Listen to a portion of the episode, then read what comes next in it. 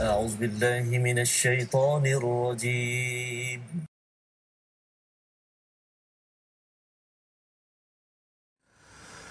أعوذ بالله من الشيطان الرجيم. بسم الله الرحمن الرحيم.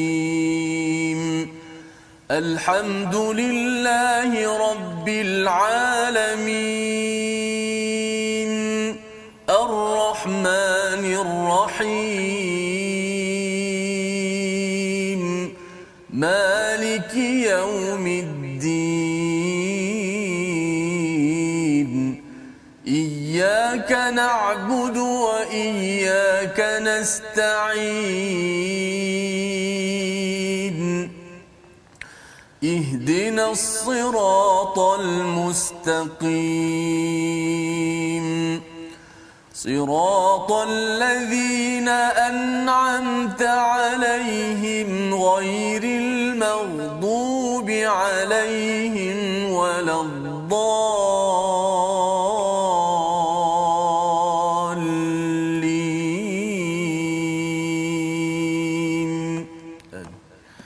Assalamualaikum warahmatullahi wabarakatuh. Alhamdulillah wassalatu wassalamu ala Rasulillah wa ala alihi wa man wala syada la ilaha illallah syadana Muhammadan abduhu wa rasuluhu. Allahumma salli ala sayidina Muhammad wa ala alihi wa sahbihi ajma'in.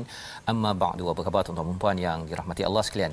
Kita bersyukur pada Allah Subhanahu wa taala kita bertemu dalam My Quran Time baca faham amal pada hari ini untuk sama-sama kita mengulang kaji halaman 185 hingga 189 yang telah pun kita ikuti pada Isnin lepas hingga hari Jumaat dan pada hari ini kita bertuah untuk bersama dengan Al-Fadil Ustaz Dr. Said Syahrizan Said Muhammad. Selamat datang doktor. Terima kasih Ustaz. Terima kasih banyak. ya. Alhamdulillah baik-baik. Alhamdulillah. Lama tak jumpa. Ustaz. Ya betul. Okey. Tapi kita sebelah je Ustaz ya. Ah, sebelah? Dekat dia. Dekat, ya. Tapi, tapi R&D ah, orang Yalah. penting di Jabatan uh, Agama Wilayah Persekutuan ya. Jabat, jabat mufti. Pejabat mufti, ha, pejabat mufti yang penting untuk uh, sama-sama kita uh, dapatkan pencerahan demi pencerahan pada hari ini lima halaman yang kritikal di dalam surah An-Anfal di bahagian hujung dan di awal surah At-Taubah, surah Al-Baraah yang tidak ada bismillah di sebaliknya itu apakah isi intipatinya yang ingin kita sama-sama ikuti pada hari ini. Dan juga kita bersama dengan Ustaz Tirmizi. Apa khabar Ustaz? Alhamdulillah baik. Alhamdulillah Ustaz ya. Kita nak mengulang kaji pada hari ini. Kita ada Dr. Ya, Said kita. insya-Allah. Ya, Alhamdulillah. Alhamdulillah masya-Allah. Jadi kita sama-sama uh, ingin uh, melihat kepada uh, senario semasa dan juga melihat kepada apa yang ada dalam surah Al-Anfal dan juga surah uh, At-Taubah ya di mana kalau kita ambil secara umum dahulu kita terus ingin bersama dengan uh, Dr. Said uh, Syahrizan iaitu surah Al-Anfal dan surah At-Taubah ini uh, kalau uh, di luar negara dahulu ketika peristiwa September 11 Ustaz ya peristiwa hmm. yang uh, kapal terbang hentam dekat New York tu saya berada dekat sana uh, antara perkara yang uh, sering mereka tanyakan ialah orang Islam ni memang ganas Ha, teroris dia kata surah al-anfal surah at-taubah sebagai buktinya. Tapi waktu tu saya pun tak berapa faham sangat surah ini. Jadi kalau boleh ustaz ceritakan sikit betul ke agama Islam ni menggalakkan perang ataupun sebenarnya perang ni apa dalam Islam? Silakan. Uh, baik, uh, bismillahirrahmanirrahim. Assalamualaikum warahmatullahi wabarakatuh. Alhamdulillah. Wassalatu wassalamu ala Rasulillah wa ala alihi wa sahbihi wa man walah wa man tabi'ahum ila yaumil qiyamah amma ba'd. Terima kasih kepada Al-Fadil sahabat saya Ustaz uh, Fazrul. Uh, begitu juga sahabat saya lama juga tak jumpa Ustaz Termizi. Masya-Allah. Uh, bacaan permulaan tu kita rasa semangat membuka hati keinsafan dan seumpamanya. Jadi bacaan tadi Ustaz Termizi dan pembukaan daripada Al-Fadil Ustaz Fazrul tu ialah mendatangkan satu mood yang sangat baik untuk kita berbincangkan pada hari ini tentang surah Al-Anfal. Uh, surah Al-Anfal pun pembukaan cerita pasal harta rampasan perang ya. Jadi itu kelebihan yang kalau kita kata sebut saja harta rampasan perang ni dia adalah salah satu lima perkara ke, keistimewaan diberikan kepada umat Nabi Muhammad sallallahu alaihi wasallam yang tak ada pada uh, umat terdahulu. Kalau umat terdahulu perang harta musuh tak boleh boleh ambil. hapuskan Hapuskan. Hmm. Uh, tapi umat Nabi Muhammad dibenarkan. Cuma orang tanya saya ustaz zaman sekarang ni kalau kita perang nak bawa balik kereta kebal macam mana? Ha, tak reti nak bawa. ya. ha, jadi itu kita tak tahu macam mana nak komen lah kan. kita tanya pada angkatan tentera Malaysia Angkatan lah tentera lah kan. Dia boleh buat step part ke apa kita tak tahu. Wallahu alam. Tapi memang dibenarkan itu. Kita nampakkan satu galakan untuk berjihad. Dan jihad dari segi sudut Islam tu bukan sembrono saja. Bukan asal kata boleh berwenang-wenang untuk membunuhnya ya dalam al-Quran fa in qataluukum faqtuluhum. Kalau kita diserang kita lawan balik ya. Maksudnya adalah satu usaha yang terakhir. Bahkan kalau dalam peperangan ni adalah lebih menjurus kepada mereka yang menentang Islam itu sendiri. Islam datang menguasai dunia masuk ke satu tempat menawarkan hidayah Allah menawarkan agama Allah Subhanahu wa taala. Masuk Islam lagi bagus. Kalau tak masuk Islam kena duduk, duduk di bawah pemerintah Islam dan bayar jizyah.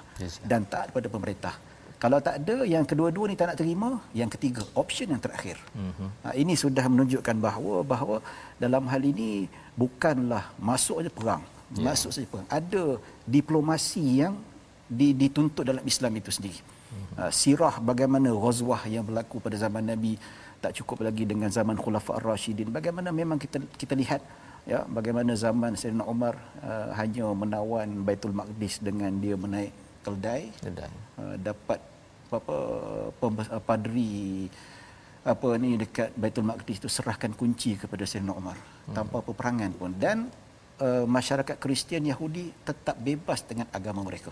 Masih ya, bebas masih beragama bebas. Ya. tapi dengan syarat ya iktiraf Islam sebagai pemerintah bayar jizyah. Bayar jizyah. Ha, mereka boleh terus. Tak adalah kita kata masuk Islam kena paksa bunuh. Tidak Bak kata orang ada uh, pemuka-pemuka orientalis liberal mengatakan Islam itu lebih tersebar dengan pedang. pedang. Itu tidak benar sama sekali. Mm-hmm. Uh, bukti kalau kita lihat empire-empire sampai dekat Andalus, kita lihat masih ada lagi ramai Kristian hidup dengan bebas, Betul. tak ada masalah. Maka tidaklah sewenang-wenangnya peperangan itu untuk dilakukan. Bak kata orang itulah option yang terakhir. Terakhir. Uh, option Jadi, yang terakhir. Ada ada tapi bukan itu matlamat yang paling utama. Tapi Betul. dia ada kita tak nafikan sebahagian daripada agama juga. Yeah. Dan bukan kata apa, peperangan ini sebahagian daripada kehidupan. Mm-hmm. Kita tak kira lah mana-mana tamadun Ustaz eh. Tamadun sebelum mana-mana lagi pun sehinggalah tamadun Islam, peperangan tetap ada. Ini menunjukkan sunatullah. Mm-hmm. Benda yang tak boleh kita nak lari. Contoh macam kita lah Ustaz, ada khilaf. Antara ulama ada khilaf. Orang kata Ustaz, Ustaz-Ustaz ni tak habis-habis khilaf dia kata. Khilaf tu sunatullah. Sunatullah. Fitrah Allah kata jangan kata ustaz-ustaz saja khilaf. Bukan mazhab saja khilaf. Ya doktor-doktor pun khilaf. Nak pergi bedah tu ada tiga mendapat doktor. Doktor kata ini tak kena tunggu jantung stabil dulu baru bedah. Tak boleh. Oh, yeah. ha, jadi apatah lagi yang lain-lain bidang-bidang lain dan sebagainya. Sama juga peperangan ia memang berlaku daripada zaman ke zaman dan inilah menunjukkan bahawa itu tuntutan hidup yang mana kalau diguna dengan cara baik, baiklah jadinya. Baik. Kalau salah guna, dia akan merosakkan masyarakat dunia dan seumpamanya. Baik, Dr. Hmm. Syarizan, itu adalah jawapan ya kepada tuan-tuan untuk saya juga untuk kita memahami sebenarnya sampai kepada surah nombor 8, nombor 9 ini kalau bercakap tentang perang, uh, ramai sahaja orientalis, orang-orang uh, bukan Islam yang bertanya uh, kepada saya kepada tuan-tuan berkaitan dengan perang ini, uh, sebenarnya jawapannya yang telah dikongsikan sebentar tadi bahawa perang adalah solusi terakhir untuk melindungi selepas ditawarkan hidayah selepas orang itu bersetuju uh, untuk menghormati law of the land ya, ya uh, kepada peraturan kawasan setempat itu kalau kita ni dekat Malaysia kena bayar cukai lah ustaz ha, ya bayar, bayar cukai ya. ya ataupun kita ada peraturan-peraturan untuk satu negara ketaatan uh, keselamatan bagi satu negara tapi kalau cukai pun tak nak bayar nak masuk Islam pun tak nak pasal kalau Islam tu bayar zakat ya. kan jadi kalau dua-dua dia tak nak mematuhi kepada social contract contract social maksudnya orang ni kau memang tak layaklah ya. berada dalam sosial kami itu poin yang sedang disampaikan apabila kita bertemu dengan istilah qital di dalam dalam al-Quran dan ada peraturan ustaz ya? ya ada peraturan itu sebabnya kita nak melihat kepada salah satu peraturan pada ayat 185 muka surat 185 pada ayat yang ke-65 hingga 66 uh, yang ada dimulakan dengan istilah ya ayuhan nabi berbanding dengan tempat lain ya ayuhan nas ya ayyuhallazina amanu di sini ada ya ayuhan nabi yang kita nak lihat mengapa ada perkataan ini dan mesej ini untuk siapa sebenarnya khas untuk nabi saja ke ataupun juga untuk kita sebagai umat Nabi Muhammad kita baca dahulu daripada ayat 65 hingga 66 dipimpin ustaz Tirmizi Auzubillahi minasyaitonir يا أيها النبي حرض المؤمنين على القتال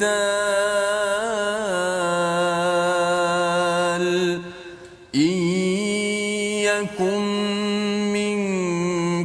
عشرون صابرون يغلبوا مئتين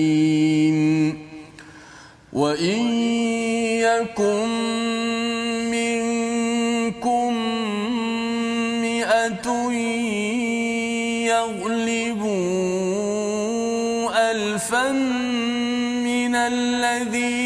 كفروا بأنهم قوم لا يفقهون. الآن خفف الله عنكم وعلم أن فيكم ضعفا. فإن يكن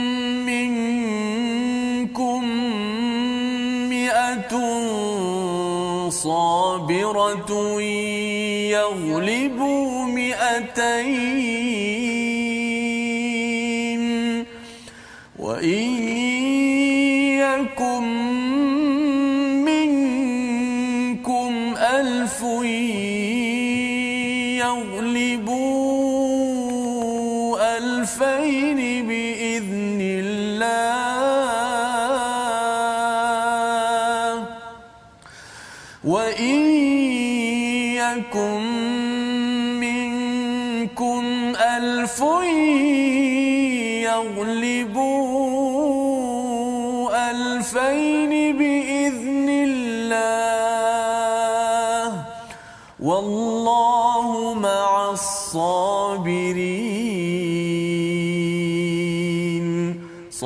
صدق الله العظيم Surah Allah Azim gitulah bacaan daripada ayat 65 66 dan kalau kita merujuk kepada ayat 64 itu bermula dengan ya ayuhal nabi ya. Kemudian pada ayat yang ke-65 juga ada ya ayuhan nabi ya.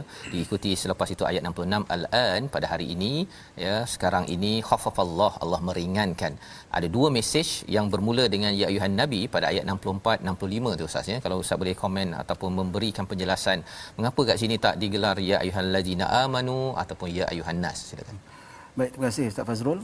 Uh, saya ada jumpa pengalaman saya cerita sikit. Saya pernah jumpa dengan seorang aktivis yang dia berpemikiran liberalisme. okey Dia cerita pasal ayat uh, ya ayuhan nabi qul li azwajika wa banatika wa nisa'il mu'minin yudnina 'alaihinna min jalabibihinna.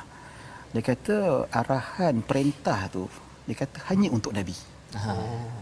Hanya nabi saja ada kuasa untuk perintahkan supaya isteri-isteri dia dan wanita yang hidup sezaman dia saja tutup hidup. Maksudnya Allah tak kata kita suami. Kenapa Allah tak kata ya ayyuhal mukminun ya? Ya qulu li azwajikum. Oh, tak ada kata macam tu. Ah, Jadi ini ah, dia memang dia nak dia nak menghalalkan benda yang haram. So dia akan pusing dia kata macam tu. Maksudnya dia Ya. nak beritahu bahawa tak payahlah nak tutup tak aurat apa tudung dia kata. Awak sebagai suami awak tak ada hak nak suruh isteri awak pakai tudung. Sebab Ah. apa perintah suruh pakai tudung hanya nabi saja dia kata. Nabi saja. Oh, saya jawab balik. Ya, uh, awak terima hadis tak? Oh, saya terima hadis. Dia tak berani nak kata tolak hadis. Ha. Saya kata dalam Al-Quran hadis 40 ya uh, hadis uh, yang mana diriwayatkan oleh Imam Muslim hadis yang sahih yang orang tak ada pertikaikan kesahihannya ya ulama zaman berzaman dalam satu hadis Nabi kata innallaha tayyibun la yaqbalu illa tayyiban Allah itu baik dan Allah tidak akan menerima kecuali benda yang baik yang suci saja.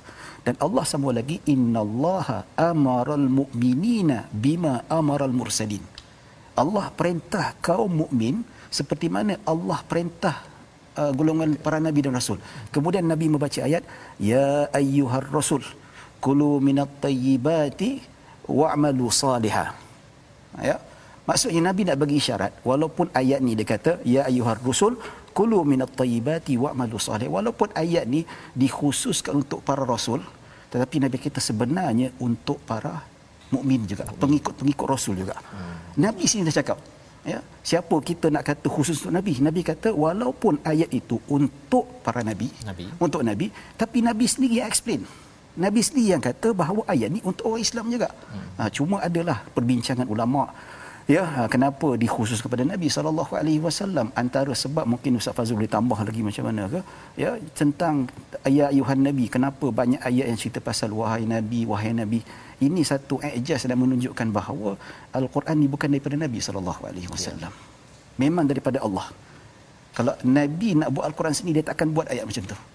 Ini menunjukkan memang al-Quran ni memang ada uh, apa Allah uh, benda yang sangat-sangat agung menurunkan ayat al-Quran pada Nabi sallallahu alaihi wasallam dan bunyinya memang perkataannya kita hayati betul-betul perkataan Tuhan pada hamba dia. Ya. Oh, itu antara ejaz lah ya. Ha, tapi bila kita sebut tentang ini tentang menggalakkan peperangan bukan pada nabi saja-saja dan jelas harridil mukminina maksudnya nabi sebagai ketua nabi sebagai pemimpin ya bertunjangkan kepimpinan ini yang mengepalai ketenteraan Islam ketika itu sentiasa membakar semangat umat Islam ketika itu. Supaya jangan takut dengan uh, musuh kuasa Allah sentiasa ada. Ya. mengatasi segala-galanya. insya-Allah 20 orang dengan kuasa Allah dengan izin Allah Allah boleh hantar berapa ramai malaikat. 20 boleh ratuskan 200 kam min fi'atin qalilatin ghalabat.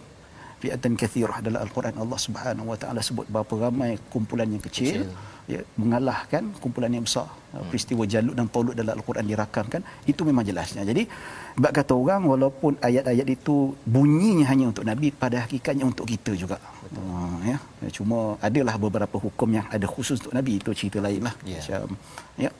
Baik, terima kasih diucapkan pada uh, Ustaz Dr. Syed Syarizan menjelaskan kepada kita ya. Maksudnya apabila uh, nabi sendiri ya menjelaskan bahawa perintah untuk rasul itu juga adalah untuk orang yang ikut rasul ya ha, siapa yang tak ikut rasul tu memang dia akan cubalah nak belok-belok Ustaz Belok. kan untuk menyatakan bahawa ini rasul sahaja kalau orang uh, hormat sangat kepada seorang sultan kan pada Aha. raja maka dia akan ikutlah kepada raja tersebut ya hmm. kalau hormat kepada seorang rasul ya, ittiba ala rasul memang ikut dekat-dekat hmm. maksudnya rasul buat macam uh, Ibnu Omar Ibnu ya Umar ya betul Memang kalau katakan Omar pun sendiri ataupun sahabat tengok apa uh, Hajar Aswad tu kalau Nabi tak buat mereka pun tak buat Betul. kan tetapi Aha. kerana Nabi buat Betul. itu yang dimaksudkan dengan it- ittiba jadi daripada ayat yang uh, kita bincangkan uh, sebentar tadi ayat 65 64 ini perintah untuk Nabi yang uh, Dr. Syed Syarizan sampaikan juga mesej untuk kita uh, Nabi beri semangat sebagai ketua panglima perang uh, pada waktu itu statusnya Nabi sebagai uh, panglima perang maka ini jugalah yang perlu disampaikan oleh pengikut-pengikut nabi yang juga panglima ketua-ketua perang hmm. ya untuk sentiasa menebarkan ataupun uh, apa memberi semangat kepada orang yang beriman berjuang dengan sepenuh hati itu yang dimaksudkan di dalam ayat ini. Jadi ini uh, sebenarnya ustaz ya bila uh, ada orang kata bila baca pasal Bani Israel Bani Israel sahaja Ah. kan tak ada kaitan dengan saya Oh, kan. Sama jugalah Sama. kaedahnya ya di mana sebenarnya pengajarannya untuk kita pasal Bani Israel tak tahulah dia baca ke tak uh, untuk sekarang ni yalah. yang bacanya adalah kita Ya. nah jangan sampai kita baca tapi jadi perangai macam Bani Bani Israel. Mhm. Baik, kita nak bergerak kepada halaman 186 di mana kita dibekalkan dengan uh, satu ayat pada ayat 74 ciri mukminin haqqa ya pada ayat 64 kita baca dahulu bersama 74 ya ayat 74 bersama Ustaz Tirmizi di mana ini adalah antara ayat terakhir dua ayat terakhir dalam surah Al-Anfal. Tetapi dalam masa yang sama dua ayat pertama dalam surah Al-Anfal juga bercerita tentang mukminuna haqqa ya tentang mukmin yang sebenar-benarnya. Apa kaitan di antara dua ayat ini? Apakah tanasubnya kita dengar daripada Ustaz Dr Syarizan tapi kita dengar dahulu kita baca ayat 74 bersama insyaallah Baik, InsyaAllah kita berpindah pada ayat yang ke-74 muka surat 186 eh, ciri-ciri eh, mukmin yang sebenar eh, yang diberikan keampunan oleh Allah Subhanahu Wa Taala. Ada sebelum tu tadi sebut bila sebut eh, pasal peperangan saya ada soalan sikit sebenarnya. Ya, soalan silakan. peribadilah maksudnya. Dia sebut tentang perang ni dia nampak macam semangat eh, jihad dan sebagainya dalam Quran sebut kalau jumpa musuh jangan kamu berganjak dan sebagainya. Juga ada sebuah hadis yang Nabi sebut la tatamannau liqa al-adu kan yang kamu berharap jumpa musuh. Salah satu adab yang uh, Islam ni bagaimana ada sudut keutamaan. Okey ustaz jawab hmm. saya baca dulu lah. ah baca dulu Ustaz ya okey bagus soalan ni. Ayat 74 jom sama-sama kita baca sikit. Auzubillahi minasyaitanir rajim.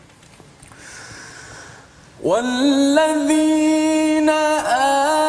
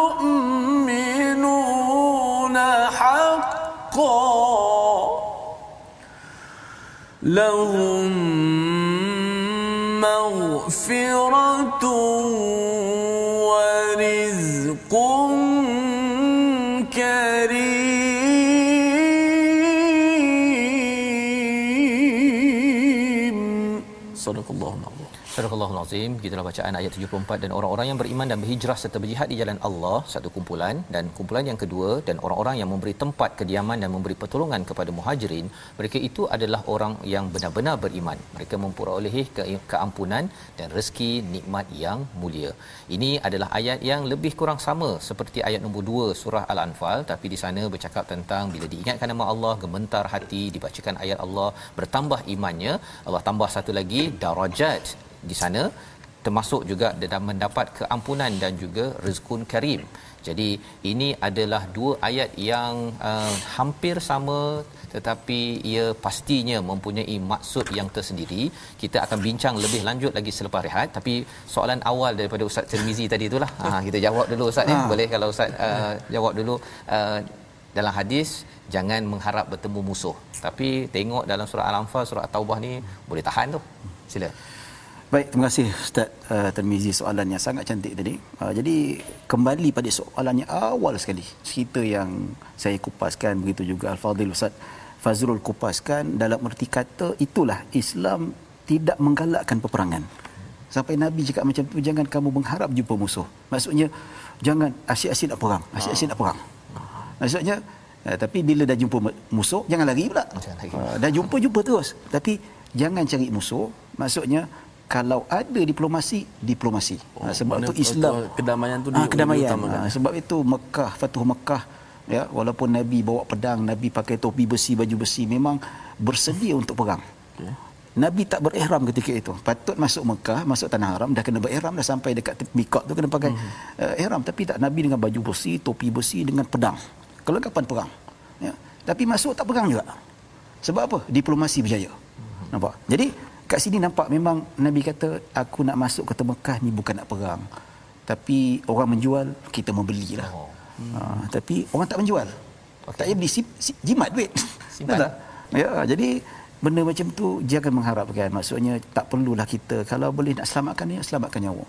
Walaupun dengan musuh kalau dengan diplomasi yang mana tak perlu nak menggugurkan nyawa-nyawa musyrikin kalau ada cara yang mana mereka boleh duduk di bawah pemerintah Islam mereka bayar jizyah walaupun tidak masuk Islam insya-Allah lama kelamaan kita mengharapkan mereka masuk Islam. Ya, itulah keutamaan. Ah, itu keutamaan dia. dalam- Itu yang boleh saya jawab lah Ustaz. Mungkin Baik, terima kasih diucapkan pada Dr. Syed Sarizan. Jelas ya, kita mengulang-ulang uh, ke uh, apa uh, mesej bahawa uh, Quran Islam ini bukan agama perang ya. Perang itu adalah akhir kalau ianya uh, perlu melindungi dan juga memperjuangkan kepada kebenaran. Jadi kita berehat sebentar, kita kembali semula selepas ini menjawab soalan mukminuna haqqa by Quran Time baca faham amal insya-Allah.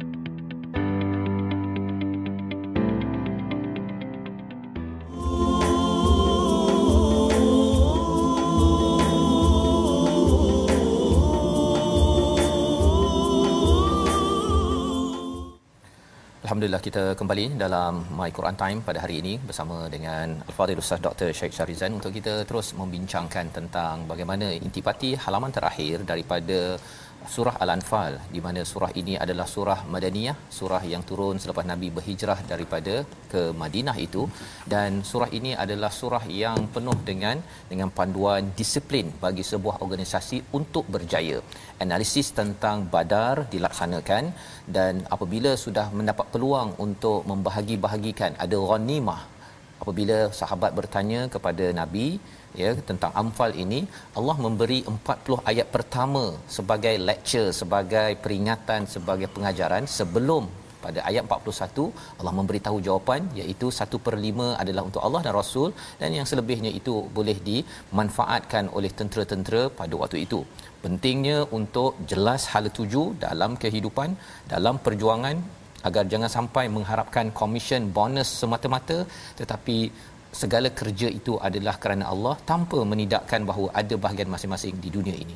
Jadi ini adalah antara perkara yang ingin kita bincangkan sebentar tadi sebelum rehat kita sudah melihat kepada ayat 74 menceritakan tentang uh, kumpulan mukminun haqqa orang beriman yang sebenar-benarnya yang juga disampaikan pada ayat 2 daripada surah Al-Anfal. Terus kita bersama dengan Al-Fadhil Ustaz Dr. Syed Syarizan untuk menjelaskan Ustaz apakah kaitan dua ayat tersebut agar uh, mana satu yang saya kena jadi yang ayat 2 ke mm-hmm. ataupun ayat 74 ini sendiri silakan ya. Baik, uh, alhamdulillah salatu wassalamu ala Rasulillah wa ala alihi wasahbihi wa man wala wa man tabi'ahum ila yaumil qiyamah. Baik, orang yang baca terjemahan ni dia sebab tu kita kena buka tafsir, kita kena buka konsep dari segi sudut makna al-Quran yang sebenar. Yang ni kata bila sebut nama Allah dia rasa takut. Uh-huh. Ini iman. Tapi ini kata lain pula berhijrah berjihad lain. Ha jadi dia kalau kalau kita lihat perbahasan di kalangan para ulama uh, sebab itu uh, ada kata-kata Ibnu Umar. Dia kata al imanu qaulun wa amalun. Iman itu bicara kata-kata dan amalan bukan hanya hati. Kalau ayat kedua daripada surah al-anfal innamal mu'minuna idza apa alladina idza dzukirallahu wajilat qulubuhum. Orang beriman itu apabila disebutkan nama Allah maka hatinya rasa gentar ya. Lepas tu wa wa idza tuliyat alaihim ayatuhu zadatuhum imana. Apabila dibacakan ayat-ayat Allah maka akan bertambah imannya. Ya, jadi dalam hal ini cerita tentang keimanan dalam hati i'tiqad. Apabila dia betul-betul tinggi keimanan pada Allah Subhanahu wa taala maka sebut saja nama Allah konsep ihsan tu datang. Hmm. takut pada Allah takut dengan dosa sendiri takut dengan azab Allah Subhanahu wa taala. Ketinggian keimanan hati itu. Berbanding kalau golongan munafik sebut nama Allah ke sebut 30 juzuk depan dia buat tak tahu ya sebab iman tak ada. Ha, itu tidak melengkapi lah catra-catra yang menepati kriteria seorang beriman. Ya. manakala ayat yang ke-74 pula ada dari segi sudut amalan. Hmm. ha, maksudnya iman itu bukan saja terbukti pada hati hati itu hanya dinilai oleh Allah. Tapi manusia menilai keimanan itu melalui amalan dan kata-kata Ha, jadi apabila disebutkan bila dia itu apa imannya kuat dalam hati maka dipotretkan dalam bentuk amalan. Sebab itu dalam hadis Nabi sallallahu alaihi wasallam sebut al imanu uh, bid'un uh, wa sab'una syu'batan atau fi riwayah situna uh, bid'un wa situna syu'batan. Iman itu ada 70 lebih pecahan. Dalam riwayat 60 lebih. Maksudnya pecahan tu amal-amal soleh apabila dihimpunkan inilah yang menunjukkan tanda-tanda keimanan seseorang. Ada buktinya. Uh, uh, bukti, bukti dia iman. Ya, uh, kalau dapat buat yang ke-70 lebih tu itu memang makam tertinggi lah. Makam tertinggi. Ya, yang maksudnya kalau dapat kita sebagai mukmin kita buat yang sebaik mungkin. Uh, tapi Imam uh, Al-Baihaqi rahimahullah taala dia mengumpulkan hadis-hadis yang menceritakan tentang keimanan. Hmm. Nama kitab tu Syu'abul Iman. Oh, itu sangat bagus dibaca dan buku tu pun ada saringan yang diringkaskan lagi untuk kita lebih faham apakah 60 lebih ataupun 70 lebih eh, sebagai satu bukti keimanan seseorang itu. Antaranya disebutkan dalam ayat 74 yang dibacakan tadi oleh Al-Fadhil Ustaz uh, Tirmizi. Ya, dia kata sebut, uh, mereka yang berhijrah. Uh, berhijrah tanda keimanan, meninggalkan harta benda, meninggal kebun, meninggalkan yang jutawan tinggalkan hartanya pasal apa iman pada Allah Subhanahu Wa Taala. Hmm. nak selamatkan akidah. Oh itu tahap tertinggilah ya. Sampai bab kata orang bayangkan kita tinggalkan rumah banglo besar-besar. Pasal apa? Nak selamatkan akidah. Nak selamatkan Islam. Nak selamatkan maruah Islam. Maka tidak hairanlah pengorbanan seperti ini menunjukkan tingginya keimanan seseorang. Maka tidak hairanlah Allah mengatakan humul mu'minun haqqan. Betul-betul beriman. Kalau orang yang tak betul-betul kuat imannya ya tak apalah. Nanti-nantilah tinggal. Ya kita uh, apa nak selamat akidah nantilah hat- hartaku lebih penting. Ha, itu mungkin. Ya uh, begitu juga disebutkan mereka yang berjihad fisabilillah. Ya bila ditanya oleh sahabat oh, seorang sahabat Ibnu Mas'ud radhiyallahu anhu ya dia kata apakah amalan terbaik dalam Islam? Nabi kata as-salatu fi waqtiha solat pada waktunya. Ya. ya kedua birrul walidain buat baik pada mak bapak. Ketiga al-jihadu fi sabilillah maksudnya ialah uh, solat sudah tentu hak kita pada Allah manakala hak pada ibu bapa kita juga melakukan maka jihad terletak nombor tiga ni hak agama untuk menjaga agama. Kita sanggup berjuang kita tahu risiko depan mata kita. Kita tahu nyawa kita boleh melayang tapi disebabkan keimanan tak apalah nyawa hilang pun tak apalah. Biar bini aku jadi janda tak apalah. Anak aku jadi yatim yang penting aku nak kerjakan syahid Allah Subhanahu wa taala. Maka tidak heran Allah kata hum humul mu'minun haqqan sebab apa sanggup korbankan demi Allah Subhanahu wa taala mm-hmm. saya ni tak tentu lagi ustaz yeah. tak tentu lagi Ya, cuba kalau kata jihad-jihad, oh kita nanti alasan, eh saya tak kerti nak pengas napang. saya tak lah, tak apalah bagi orang lain dulu lah. Tak, tak tahu lagi. Dia tak pasti lagi iman saya. Ustaz Fazrul dengan insya-Allah lah. ya. Dan begitu juga ya. Uh, awau wa nasaru maksudnya mereka yang yang sanggup habiskan harta golongan ansar ya mereka menganggap orang asing ni dia kata macam saudara sendiri. Saudara ya ada yang bagi anak dara anak-anak dara ni kau kahwin ada yang nak ceraikan salah seorang isteri dia nak serahkan pada saudara muhajirin dia. Ada yang dua tingkat rumah satu nak bagi kat kawan muhajirin itu. Korban yang sangat besar.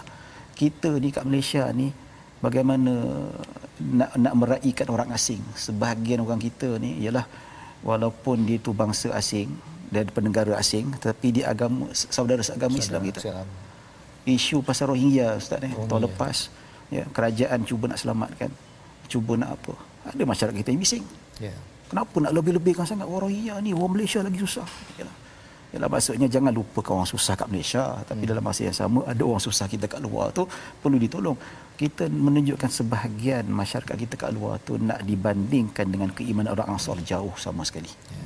Jauh sama sekali. Ya, masih lagi eh, sikap mementingkan diri sendiri itu sangat kuat. Jadi maksudnya uh, menghormati kepada uh, orang daripada luar daripada yang luar. memerlukan bantuan, bantuan terutama atas dasar iman ini iman, betul. penting sebagai orang yang iman yang sebenar-benar. Betul. betul. Ya. Jadi itulah bukti maksudnya ayat ni nak ceritakan ayat nombor dua uh, hati kekuatan iman pada hati itu kesan bagaimana? Ya. Sebenarnya Allah saya takut. Ayat yang 74 ni cerita tentang pembuktian iman dalam hati itu melalui amalan. Amalan. Antara yang tertinggi jihad jihad. Ya, sanggup korbankan nyawa. Pasal iman punya besar dan sebagainya. Jadi itu Allah. terima kasih diucapkan ha. pada doktor. Uh, itu kaitan antara ayat 2 dan 74 sebentar tadi. Mm-hmm. Maksudnya dia bukanlah pilihan sebenarnya ya. Mm-hmm. Itu adalah uh, itulah uh, Ustaz Tirmizi ada kongsi sebelum ini kan uh, bercakap tentang uh, kalau Allah bagi sekaligus sahaja semua ciri-ciri mukminun haqqah oh, itu betul. kan jenuh kita nak mengamalkannya betul. tapi Allah bagi sikit okey rasa dah boleh dah ni. Aha. Eh rupanya ada lagi ada kan. Ini. Ada lagi depan lagi. Jadi ia adalah sebagai satu dos uh, makan macam makan ubat lah kan. Ya makan sikit sikit sikit untuk menenteramkan untuk merawat kepada hati kita berbanding dengan diberi sedebuk okey uh, ubat tersebut hmm. mungkin ter, mungkin boleh mati pun kan ya. kalau makan ubat ke sampai sampai uh, 30 biji sekaligus dan ini adalah uh, bagaimana uh, pendekatan yang di uh, digunakan di dalam di dalam al-Quran untuk sama-sama kita dapat hargai. Baik, kita nak bergerak kepada surah yang ke-9, surah Baraah ataupun surah At-Taubah pada muka surat 187 kita melihat kepada ayat ini yang telah pun kita belajar tuan-tuan sekalian.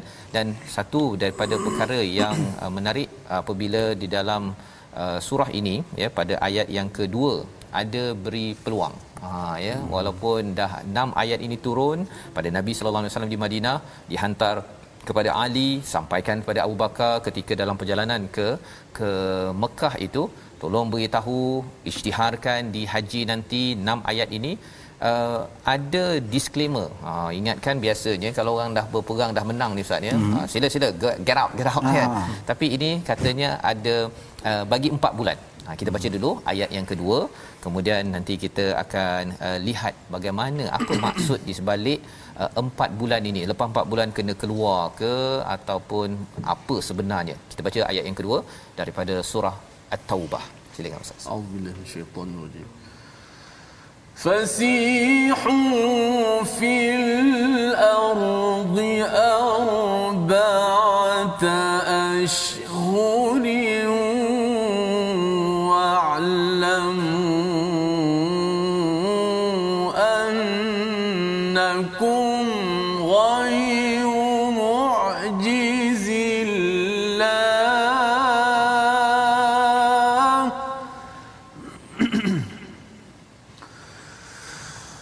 فسيحوا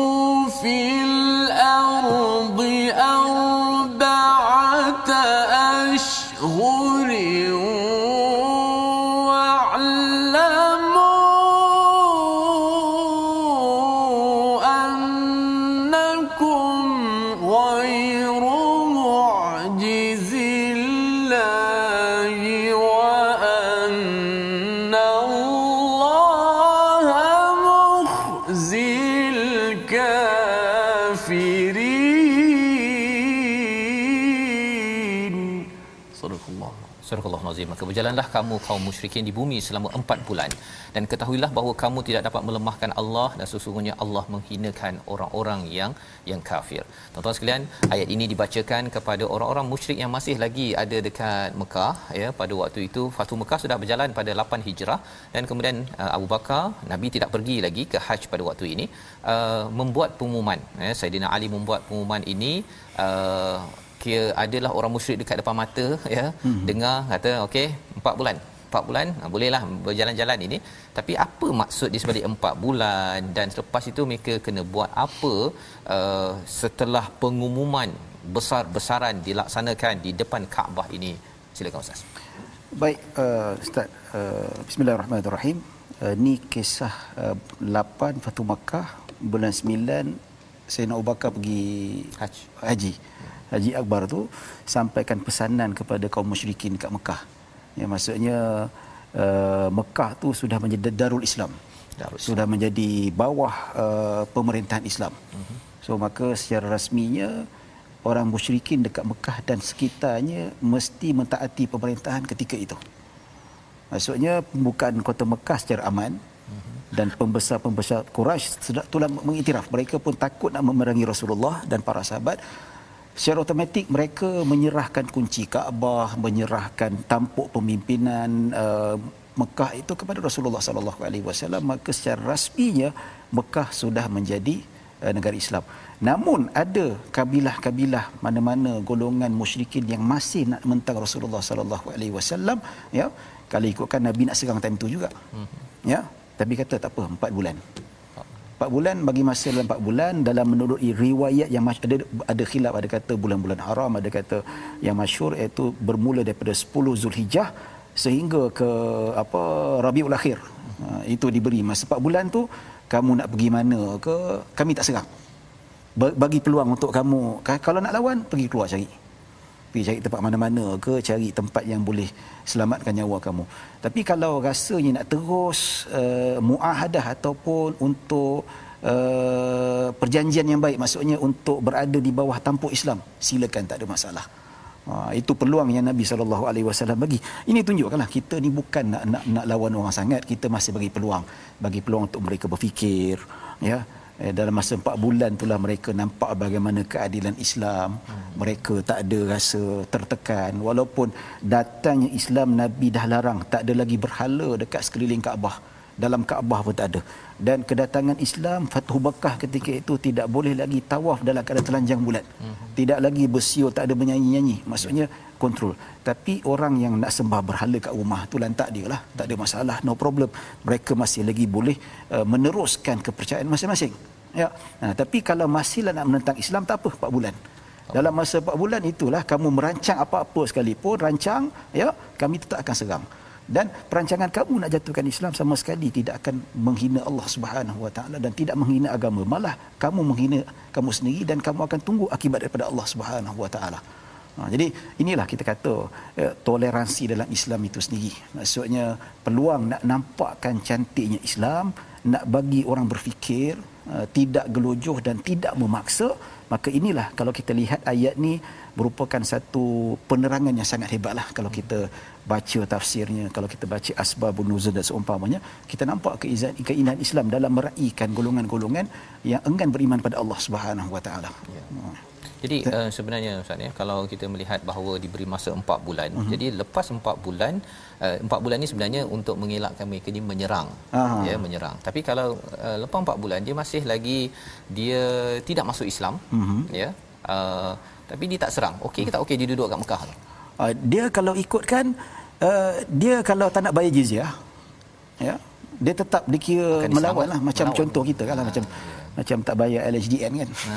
tak bayar apa ha, dah tak surat kau tidak kena saman ha. ha. ya tapi bila dia menentang arahan pemerintah tu maksudnya dia istihar melawan pemerintah pemerintah ha. dan dia akan menyebabkan hasutan pada kabilah-kabilah lain jadi okay. maka ini perlu dikekang hmm. ha. maka antaranya dah tak ada jalan lain diperangilah gitu diperangi. sedangkan peluang diberi kan mungkin kata eh kena bayar jizyah kenapa bayar jizyah tu nak bayar jizyah masuk Islam ya yeah. Settle selesai masalah itu yang kalau kita lihat mm-hmm. uh, di dalam uh, surah ini pun ayat yang ke-5 iaitu mm-hmm. jika mereka bertaubat dengan tanda taubat tu Betul. solat dan bayar zakat kan bayar zakat nah, kalau orang Islam dia ada bayar cukai juga oh, zakat juga, kan? zakat nah. kemudian kalau orang yang bukan Islam mm. dia bayar jizyah tadi okey okey kan tanda bahawa juga maksudnya kalau je. dia kata nak mempertikaikan uh, orang bukan Islam kena bayar jizyah Uh, orang zakat pun bayar zakat juga bayar kena bayar zakat. Kan? Ya. Dan ada peruntukan fikah juga. Islam tak zalim. Orang ada pun tanya ustaz bagaimana kalau orang bukan Islam pada zaman Nabi? Dia memang fakir miskin. Hmm. Kena bayar jizyah juga ke? Ada perbincangan ulama. Perbincangan. Islam ada timbang tara dia. Oh, tak ada zalim. Itu sekali, oh, saya ni tak beriman pada Allah tapi miskin duit tak ada. Eh, tak adalah Islam nak paksa macam tu. Ada peruntukan fiqah ulama-ulama ada bincangkan sampai tahap begitu sekali ha, ya, ya, cuma ulama bincangkan ya bara'atul zimmah dihutang ke ataupun disebabkan fakir gugur saat itu bayar jizyah ataupun bila dah kaya kena bayar balik kena qada balik itu ada perbincangan ada panjang di kalangan para ulama lah. Okay. Jadi menunjukkanlah bahawa nak ceritakan bahawa kalau orang kafir miskin sekalipun tak mampu nak bayar jizyah, tak payah bayar jizyah. Hmm. Uh, ya, macam tu. Jadi nampaklah kita tak ada memaksa ya. Islam ya. tak ada memaksa. Yang penting mereka tidak menyusahkan orang-orang di sekitar orang itu, itu kan dengan ha. menyerang Islam Betul. ya menyusahkan orang di sekitar. Bagi peluang lagi tu. Bagi mana ada dalam sejarah ya. Kalau empire seorang satu empire tu tak ada bagi muka habis-habisan dihabiskan. Sapu habis. Sapu habis. Islam bagi 4 bulan. Ustaz bayangkan mana terorisnya siapa tak tahu lah nak kata ya, betul betul. Jadi kita ingin terus pada halaman 188 ya uh, bila bercakap tentang uh, ini adalah peristiwa uh, Allah kalau tadi uh, pengumuman di di di depan Kaabah ataupun dah menang tapi uh, di flashback balik ya pada ayat yang ketujuh itu uh, tentang uh, satu perjanjian ya. Ini peristiwa sebelum uh, peristiwa Fathu Mekah ini iaitu Hudaibiyah. Kita baca ayat ketujuh sebagai ulang kaji kita yang akhir pada hari ini. Silakan ustaz baik auzubillahi كيف يكون للمشركين عهد عند الله؟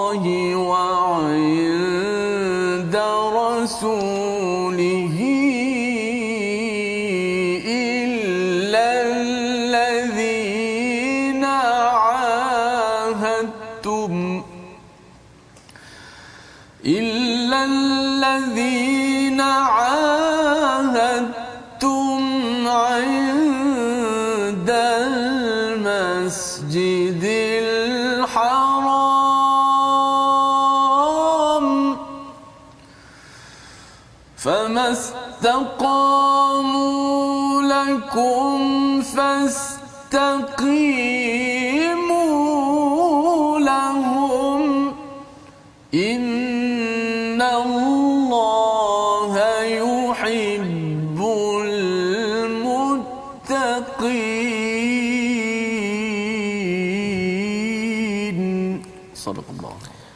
mungkin ada perjanjian selamat di sisi Allah dan Rasulnya dengan orang-orang musyrik kecuali dengan orang yang kamu telah adakan perjanjian dengan mereka dekat Masjidil Haram ataupun dekat di Hudaibiyah maka selama mereka berlaku jujur terhadapmu hendaklah kamu berlaku jujur terhadap mereka.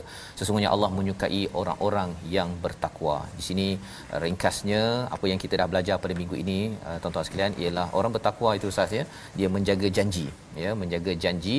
Uh, sebenarnya yang buat perangainya adalah kumpulan uh, yang musyrik itu musyrik. sendiri kan dalam perjanjian Hudaibiyah itu pada 6 Hijrah maka pada 8 Hijrah berlaku peristiwa Fatu Mekah disebabkan di peringkat 7 Hijrah itu uh, berlakulah uh, perjanjian yang uh, dimungkiri.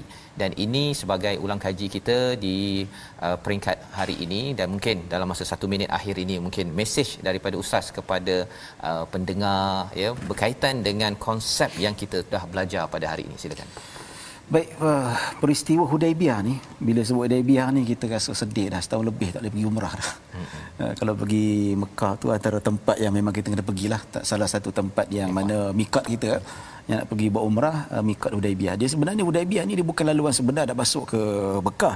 Dia kedudukan lebih kurang dalam 20 lebih kilometer. Asalnya Nabi nak pergi ikut jalan pintu pintu yang utama tapi tapi datang apa informer Nabi sallallahu alaihi wasallam tentera Khalid al-Walid ditunggu dekat tempat masuk biasa tu. Maka Nabi berpaling pergi menuju ke Hudaibiyah nak masuk daripada situ. Tapi kebetulan uh, tentera Quraisy yang diketuai oleh Sayyidina Khalid bin al-Walid ketika itu belum masuk Islam maka dia dapat tahu dia pergi pula dekat Hudaibiyah kat situ. Hmm. ha, jadi berlakulah perjanjian yang mana ada perantaraan Sayyidina Osman pergi masuk ke Mekah beberapa hari tak balik sehingga menyebabkan kerisauan umat Islam hampir jadi peperangan maka tak jadi. Itu maka di situ perjanjian yang berlaku maka umat Islam pada tahun itu tak boleh mengerjakan umrah. Hmm. Nabi lakukan umratul qada pada tahun depan. So macam mana? Dekat situlah Nabi melakukan tahallul. Tahallul untuk menghalalkan diri daripada umrah. Kalau tidak terikat dengan pandang larang ihram tu. sepanjang. So nah sepanjang itulah kalau dia balik Mekah sampai bila? Tak boleh nak bersama dengan isteri tak boleh tercabut rambut hmm. tak boleh pakai berjahit. So nak nak nak tahallul tu kena sembelih. Sembelih. Ha, jadi ini fiqh dia jugalah. Maksudnya siapa yang tak dapat masuk. Kan kes tahun 2018 ustaz yang pergi haji scam. Hmm. Ha, sampai dekat airport Jeddah kena hantar balik dekat Malaysia. Sedangkan dia dah berihram dekat apa atas kapal terbang tu. Hmm. So balik tu orang tanya macam mana ustaz? Kena, ya. Jadi tahan. saya tanya ada niat bersyarat tak? Tak ada bersyarat gitu. Kena tahallul lah. Hmm. Kena tahallul untuk bebaskan sebab dia dah berihram ketika Maksudnya kena sembelih di sembelih Malaysia lah. Kat Malaysia lah. Hmm, macam mana kan? Ataupun kita kirim orang kat sana ke macam mana. Jadi itu fiqah. Maksudnya ya. sahabat pun bertahalulkan dirinya. Maka di sini menunjukkan bahawa uh, Islam diplomasi. Hmm. Ya, ya, dari segi fiqah boleh berjanji dengan orang musyrik. Ha, dalam bab kedamaian ni boleh berjanji dan begitu juga dalam bab muamalat boleh ikat janji berjual beli dengan orang bukan Islam. Ha, contoh ini dari segi hukum makam. So nak tunjuknya perjanjian itu berlaku yang mana Ustaz Fazrul sebut perjanjian Islam Rasulullah dan para sahabat pegang perjanji. Walaupun kata Allah dia ni bukan Islam kita langgar tak. Ya, wal muslimuna ala syurutihim. Orang Islam mestilah mengikut pada syarat-syaratnya janji-janji dia. Memegang walaupun pada memegang pada janji walaupun bukan orang Islam. Dah janji je pegang. Ya. Ha, tapi zaman sekarang duk langgar janji, main langgar saja. Jadi apatah lagi dengan mereka orang Islam bukan dengan orang Islam sendiri ini menunjukkan Islam cukup toleransi cuma yang langgar janji siapa kabilah-kabilah musyrikin yang nak menentang Islam tu Islam yang memula peperangan ini bukan Islam yang memula peperangan ya. inilah ya. peringatan itu penting Ustaz ya ha. tentang betapa Islam orang yang bertakwa jaga janji yang kita doa pada Allah SWT agar kita betul-betul jaga janji walau dengan orang bukan Islam ya, ya. kerana ini panduan daripada al-Quran kita berdoa pada Allah SWT sama-sama di hujung ini agar kita menjadi orang yang bertakwa saya persilakan Ustaz Dr. Charizan untuk memimpin doa ringkas oh, kita ringkas, di Ustaz ya. Betul Ustaz Tirmizi.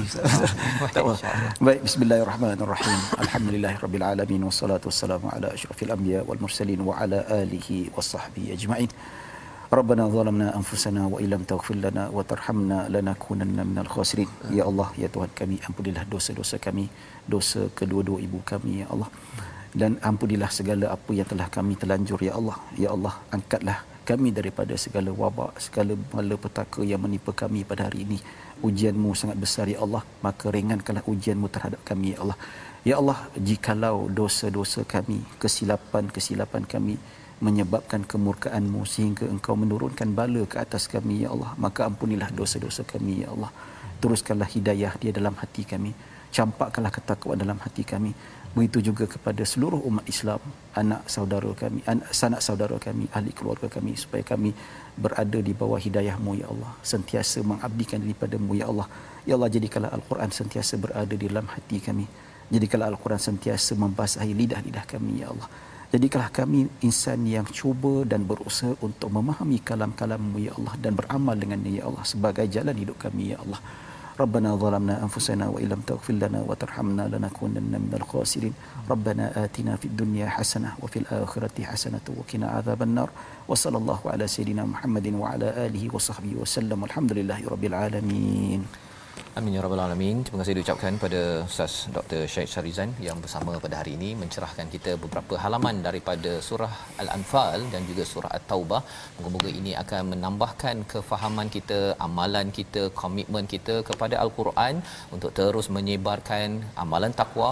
Inilah yang kita ingin sampaikan dalam gerakan ataupun tabung gerakan Al-Quran sebagai salah satu platform tuan-tuan menyumbang, menyumbang idea melebarkan intipati Al-Quran ini ke seramai mungkin sebanyak mungkin organisasi agar keamanan ketakwaan adalah bahasa bagi mereka yang bersama dengan al-Quran. Kita bertemu pada jam 5 pada jam 11 malam dan 6 pagi.